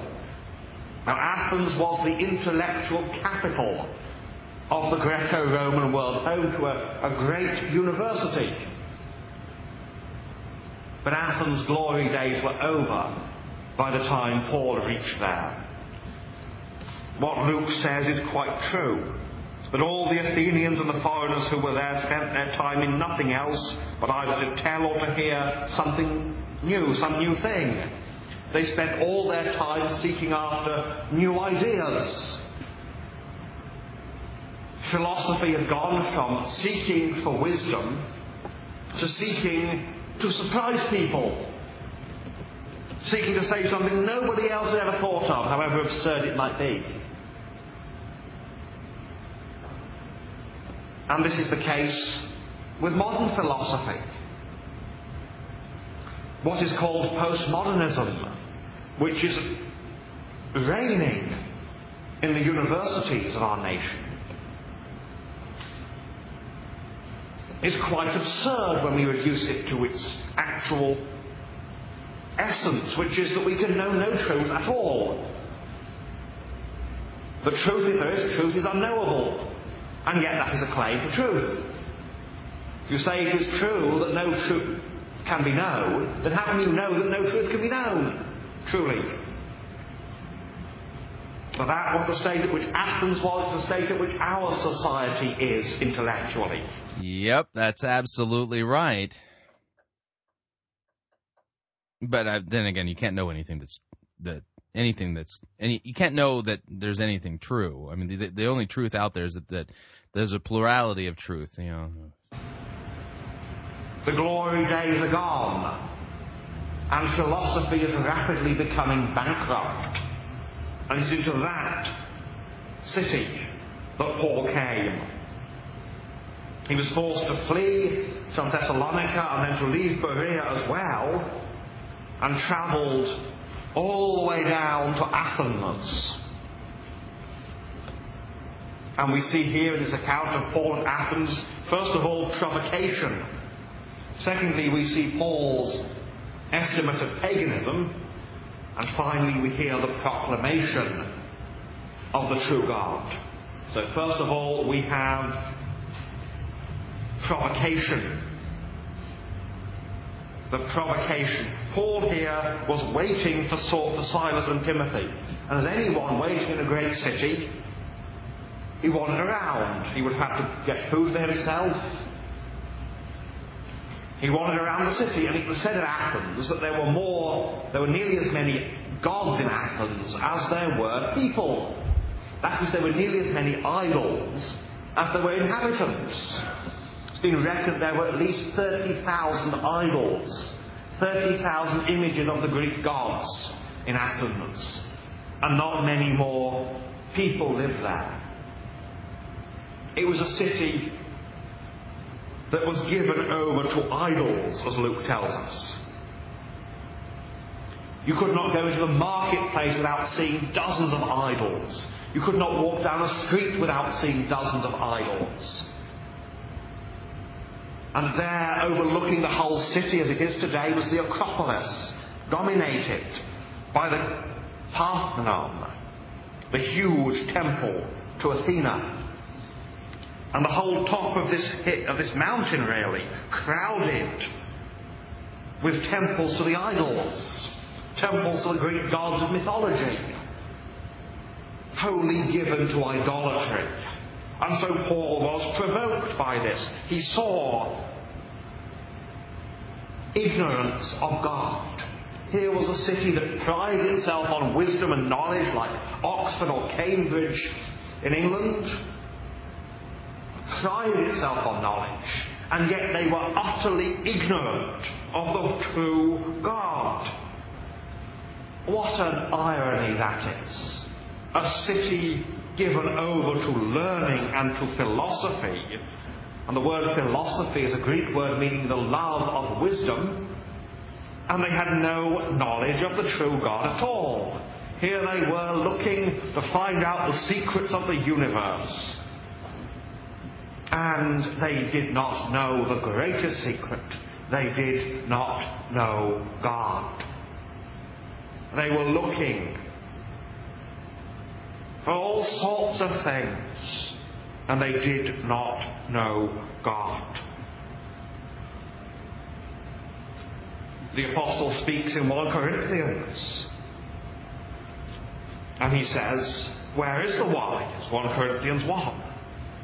Where is the wise? Where is the scribe? Where is the disputer of this age?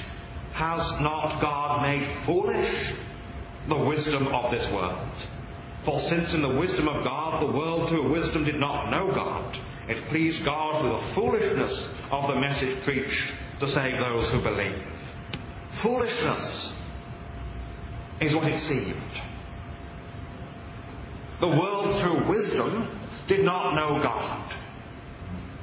You look at a man like Richard Dawkins, a very clever, intelligent man, and yet a man who denies God. Through wisdom, he did not know God.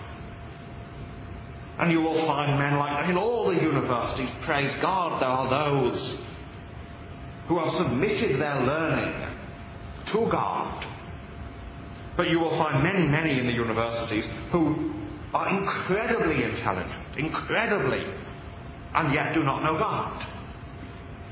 The world by wisdom did not know God. The Greeks did not know God by their wisdom. Instead, there were these philosophers who had their own ideas about God. See, the common people now still worship Zeus and Athena and all the pantheon of Greek gods. All those gods that we have heard about in the mythology. But the philosophers realized that God or the gods could not possibly be these supermen living on Mount Olympus with all their frailties and all their wickedness. They realized that the true God could not be like Zeus, who was forever coming down to earth, lusting after mortal women. The true God could not be like that. And so they came up with their own ideas about God. We have mentioned here two groups of philosophers the Epicureans and the Stoics. Now, the Epicureans were named their founder, Epicurus. And Epicurus said, if there is a God or gods, they have nothing to do with our world. They may be involved in the forming of the world, but they are now up in the heavens, in the ideal realm, enjoying themselves, have nothing to do with us, and we have nothing to do with them. And so Epicurus said, the aim of life is to enjoy yourself, to have a good life. And he did not mean this in the sense of a riotous life, in the sense of riotous living. He meant this in the sense of having the good life. No financial worries, no worry of any kind, everything in moderation. And is not that what most people in our world today are looking for? Are not most British people, most Western people Epicureans in their view of life? That the aim of life is to enjoy yourself, to live a good, a long, and happy life. That was what the Epicureans said is the aim of human existence. And the gods, if gods there be, are far away from us. And is not that what most people in this country believe in some way, shape, or form? On the other hand, you have the Stoics. And the Stoics said they were named for the stoa, the porch, the portico in which their founder taught. The Stoics said, God is the soul of the universe. They were what we would call pantheists today. God is in everything, and everything is in God. And so God to the, the Stoics was not personal. God was impersonal. He was, or it, was very much what the New Agers today say. The mystics who say, well, God is in everything. And their view of life was this that life, the aim of life is to do what is good what is right, to do your duty. Step up upper lip, do your duty. That's the Stoics. And endure whatever suffering comes your way. And again, there are many in this world today who are practically, though they do not embrace the whole philosophy, they are practically Stoics. And then all around there were those who worshipped the popular idols. There is no difference between Athens in the first century and England in the 21st century. There is no difference. Scratch the surface and you will see this land is wholly given to idolatry. Whether it is of the, the more open kind, superstitious, a superstitious worship of the stars, the horoscopes, or whether it is the more developed view of the Stoics, the pantheists, or the Epicurean idea that God is a long way away and my aim in life is to enjoy life to the full. And that is what provoked Paul. And it moved him to react. He was provoked. His spirit was provoked within him as he saw all of this. And he was angry to see all these idols, but he was not angry with the people. Because he is moved immediately to compassion for the people. And you see, Paul sees their sin. What they are doing is wrong. Idolatry is a sin. It is to worship anything other than the true and living God. Okay, notice what he did here. Idolatry is a sin. First commandment here. He's going right after the law, calling idolatry what it is. Okay. And he's nailing people to the wall. Great, great job. Okay, let's see what he comes up with as a solution to this. But Paul also would confess this that he he writes this, it is a true saying, worthy of all acceptance, that Christ Jesus came into the world to save sinners, of whom I am chief. How can the man who considers himself the chief of all the sinners, who sees the wicked as his own heart, how can he be angry with these poor, ignorant, perishing Greeks who are worshipping everything except the true God. As one of the hymn writers puts it, unless I am moved with compassion, how dwellest thy spirit in me? Unless as I look upon this world filled with idolatry, filled as ancient Athens was, given over to false worship, unless I am moved with compassion over the ignorant people, as the Lord Jesus Christ was when he saw them as sheep without a shepherd, unless I am moved with compassion. How dwellest thy spirit in me? And so Paul was moved to compassion and to teach. He was supposed to be waiting. Paul could not wait in inactivity. Therefore, he reads in the synagogue with the Jews, the first point of contact, the people who do know about the one true God, and with the Gentile worshippers, and in the marketplace daily with those who happen to be there. He would seek people out, and he would speak to them about God. He would bear witness where he was. And they took notice of him. The Epicureans and the Stoics called him this babbler. Literally, the word is seed picker. And the, the image is of a little bird. And the seed is scattered on the ground, and the bird picks up this piece, and that piece over there, and this piece over here, and this piece over there. Little bits from all over. And the idea is a man who is unsophisticated. See, these philosophers, they felt they were the sophisticated ones. They were the ones who knew. And Paul is unsophisticated Jew. Well, he is just picking up a little bit here, a little bit there, and blending them all together this strange philosophy. This babbler, this seed picker. We don't understand what he wants to say, they say. And there are those philosophers who say today, I do not understand the gospel. And the reason is not that the gospel is too complicated, it is too simple for them. You get your mind used to these labyrinths of thought, these interlocking spiral staircases of thought, and you're confronted with the simple gospel, it is too simple. The mind is used to the intellectual labyrinth, finds it impossible to comprehend the simple. We don't understand. What does this babbler want to say? Others said he seems to be a proclaimer of foreign gods. And the word there is not the usual Greek word translated gods in the Bible. It is the word from which we get the English word demon.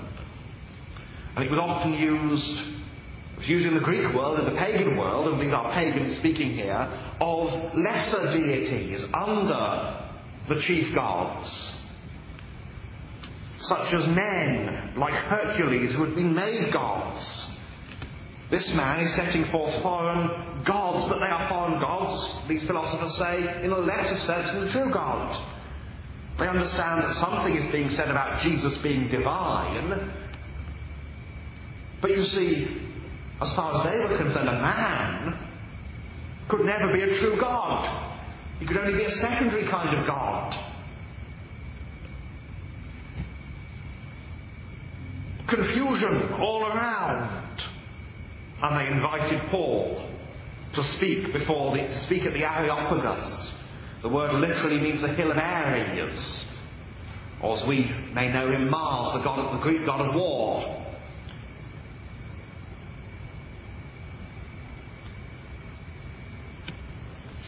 And the Areopagus was a court in Athens. But Paul is not here as a prisoner, he is here, as it were, before the intellectuals, the intelligentsia, explaining to them what he is teaching. And so in his teaching we have first of all paganism. Paganism. And he begins, Men of Athens, I perceive that in all things you are very religious. And the word there is deliberately ambiguous. The authorized version renders it uh, too superstitious. But that is to take one meaning of the word without the other. Now, our modern, in modern English, religious is an ambiguous word. You may speak of somebody as very religious in a good sense, or in a bad sense. So there are those who will say, well, Christianity is not a religion, meaning religion in a bad sense, but a relationship. And so Paul deliberately takes here a word that is ambiguous in the Greek. It can mean superstitious, it can mean religious. And he deliberately starts with this ambiguous word. Is, is this a, a compliment or is it a condemnation? Well, he will go on to explain what it is.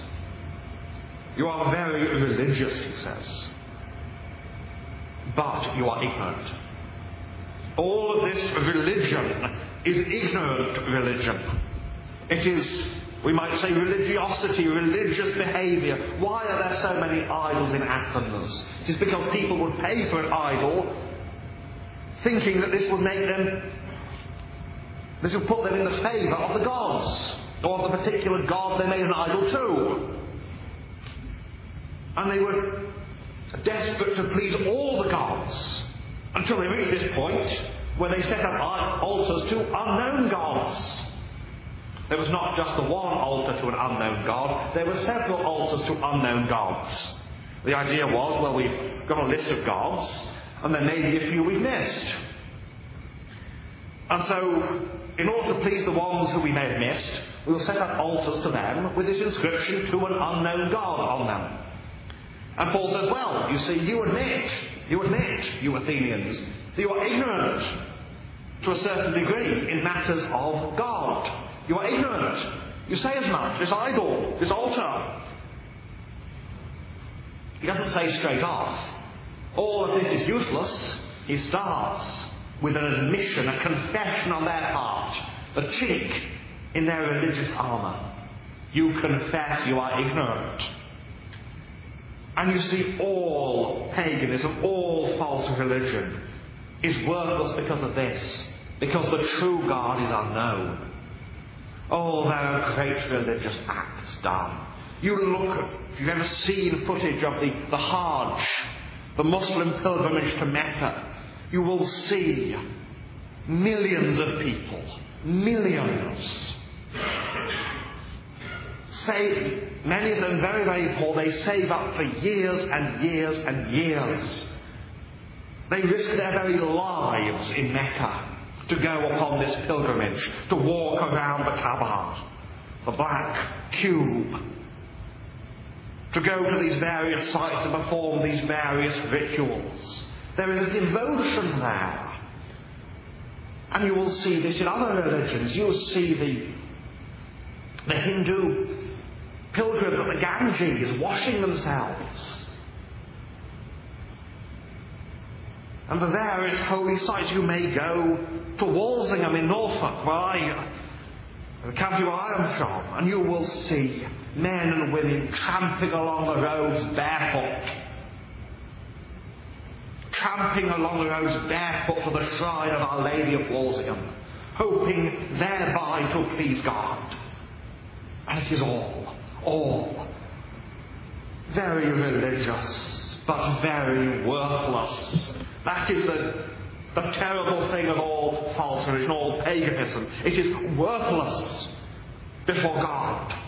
However, for deep the devotion vain is all our best devotion. If on false foundations built, says the hymn writer, if our worship is based upon a false foundation, then we may do whatever we please. We may give our bodies to be burned, we may die. But if it is all built on a false foundation, it is worthless and vain before Almighty God. Very religious, yet lost. Lost. Because they all have false ideas of who God is. Unless we know who God is, what can we do? We cannot worship Him aright if we don't know who He is. And so you see that the Stoics, they say, well, God is just this soul that indwells the whole world. The Epicureans say the gods or God or whatever there is are so far from us.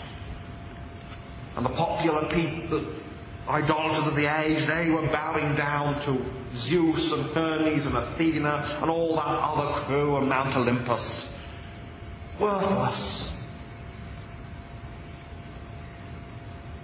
And yet you'll see how many are there today who are worshipping a God of their own imagination. Who do not know what the true God is like. They are going on second, third, fourth, fifth hand information derived from some ancestor long ago who was a believer. You read the Quran of Muhammad and you look at the bits in the Quran that deal with biblical stories, and you will see they are jumbled and mangled and mixed together. They are like what you can remember from Sunday school 20 years later ignorance. On the one hand, you have biblical information, on the other, you have myths and legends, all mixed and mangled together. And is not that the religion of so many? a mixture of myths and fantasy and truth. Paganism. And because of the false view of God, it is the false view of man. Why is man, humanity, debased and degraded in the world today? In our nation, humanity is degraded and debased. Why? Because there are false views of God. You see, the, the Greeks on the one hand, you have the, the popular view, they suppose that the gods were like men, petty and wicked. And so they could indulge their own petty, wicked hearts. On the other hand, the Stoic says, well, God is in everything. And so you will bow down and worship everything and bow down and worship yourself in the end. And the Epicurean says that gods are so far from us, we can do what we please. You debase man if you debase God. But Paul then goes on finally to the proclamation. He will not leave them condemned, but he will go on to proclaim, The one whom you worship without knowing him, I proclaim to you, God who made the world and everything in it, since he is Lord of the heavens and earth does not dwell in temples made with hands, nor is he worshipped with men's hands as though he needed anything, since he gives to all life, breath, and all things. He is the Creator. Gaze upon this wide creation, and you see God has made it all. There is nothing that we see that God has not made. Now, none of the Greeks suppose this. At most, they suppose there was something existing before creation which, whatever God there was, formed into the world. But it was eternal. Matter was eternal, they felt. No, says Paul, God has made all things. And he has need of nothing. He does not dwell in temples made with human hands. God has created everything. He is the creator and he is the ruler. He is not, as the Epicureans suppose, an absentee ruler. But he is not far from each of us. And you see, on the one hand, the Epicureans said, well, the gods or God is transcendent. He is not a part of the world. And on that point, they were actually right. But half the truth presented as the whole truth is a, is a lie, it's a falsehood. And on the other hand, the Stoics said God is everywhere, but it's not personal. And Paul says, you are both wrong. You have, part, you have seized hold of a part of the truth, and you've made the whole truth. God is everywhere, but He is a person, and He is above us all, and He rules. In Him indeed we live and move and have our being. And he is not the sort of man like God of Mount Olympus, but he is a ruler, a just and a holy one, and a merciful ruler. He proclaims the justice and the mercy of God. God will judge. He has appointed a day on which he will judge the world in righteousness by the man whom he has ordained. There is a day appointed of justice. You Epicureans, he says in effect. You think the gods ignore you. No, God is recording every one of your actions. God knows what you are doing. And there is a day coming on which you must give account before Him for that. You must tell God. And He will stand before you and condemn you. But he is also merciful. God now commands the times of ignorance God overlooked His mercy. He overlooked, he's not punished, but overlooked. But now commands all men everywhere to repent, to turn from idols, to serve the true and the living God, to turn from their sins unto Him, Repentance is mercy. Because you see, if men do not repent, they go down to the pit forevermore. But God does not leave all men in ignorance and say, and I will condemn you all. He says now, no, I call you to repentance, to turn from your wickedness and live. And he does this by the man whom he has ordained who was risen from the dead, we come to Jesus Christ, Jesus of Nazareth. That God has sent his Son down from heaven, his eternal Son, to bear the penalty for human sin.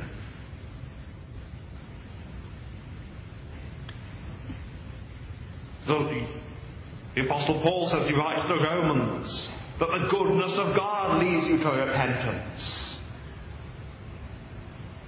When we behold that God loved this world of wretched, wicked, evil, hell deserving sinners, that Jesus Christ came down to earth from heaven for us.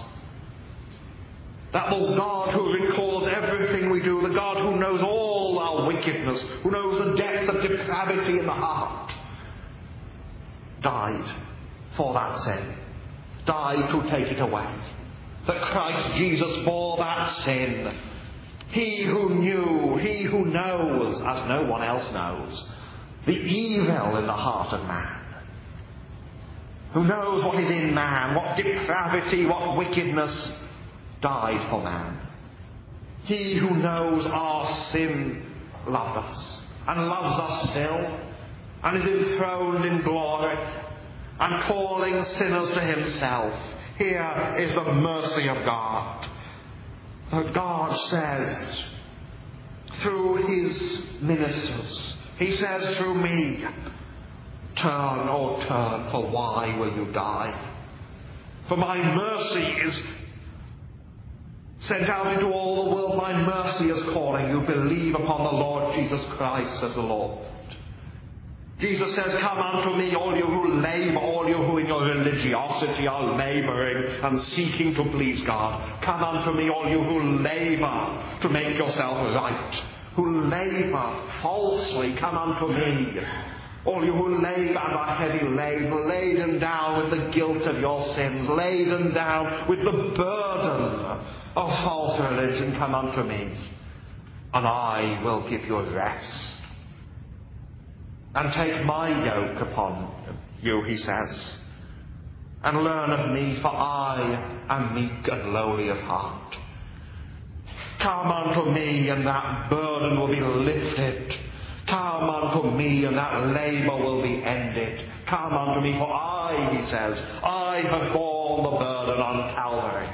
The burden of your sins, the burden of sin too great for man to bear. It is there.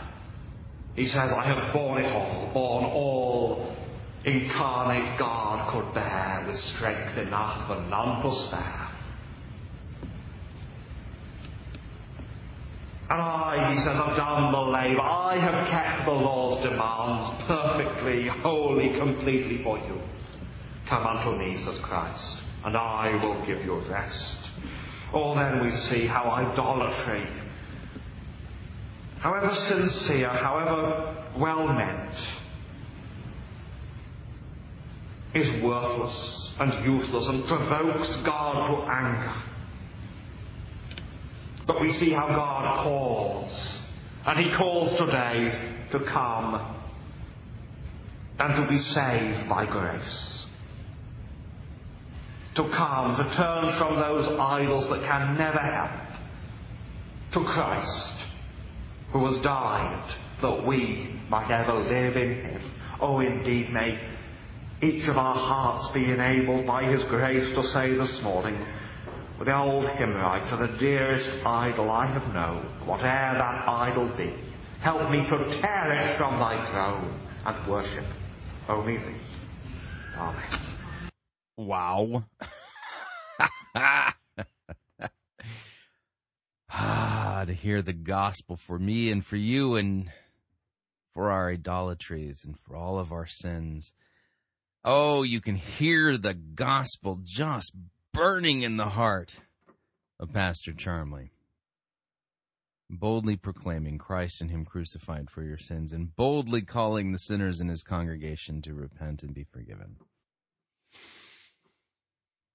I think I'll just end on that note. Need to remind you all Fighting for the Faith is listener supported radio. That means we depend upon your generous gifts and financial contributions in order to continue to bring Fighting for the Faith to you as well as to the world. You can support us financially by visiting our website, fightingforthefaith.com. And uh, when you get there, you'll see two yellow buttons. One says join our crew, the other says donate. And when you uh, join our crew, you're signing up to automatically contribute a mere $6.95 every month to the mission and work of Fighting for the Faith. Course, if you'd like to donate above and beyond, you can do so by clicking on the donate button, or you can make your gift payable to Fighting for the Faith and send it to Post Office Box 508, Fishers, Indiana, zip code 46038. Well, what'd you think? Would love to get your feedback. You can email me. My email address is talkback at fightingforthefaith.com. Or you can ask to be my friend on Facebook. It's facebook.com forward slash pirate Christian. Or you can follow me on Twitter. My name there, Pirate Christian. Till tomorrow, may God richly bless you in the grace and mercy won by Christ in his vicarious death on the cross for all of your sins. Amen.